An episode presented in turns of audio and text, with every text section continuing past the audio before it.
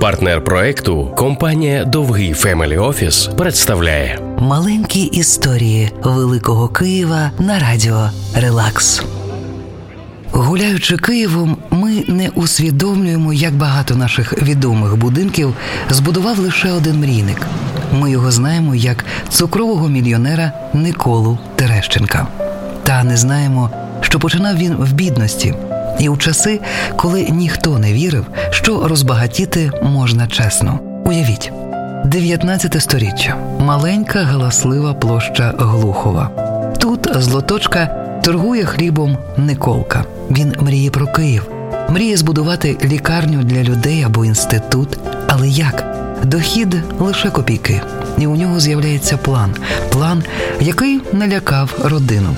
Він міг не повернутися живим. Його відмовляють, але Никола вперто збирається чумакувати у Крим небезпечною дорогою, щоб продати хліб дорожче і наблизитися до мрії про Київ. Що ж, план спрацював. і Він вирішує знову ризикнути усіма сімейними грошима. Якщо не вийде, Терещенки розоряться. Але якщо вийде, він зможе спонсорувати найдорожчі проєкти, які допоможуть тисячам людей. Никола починає виробляти цукор. Згодом саме такий бізнес стає найприбутковішим. На солодкі гроші Терещенка збудовано Охмаддит, головну старовинну будівлю, театральний інститут Карпенка Карого, наукову медичну бібліотеку.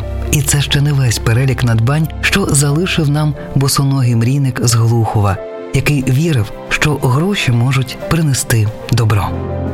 Маленькі історії Великого Києва на радіо Релакс. Партнер проекту компанія Довгий Family Office.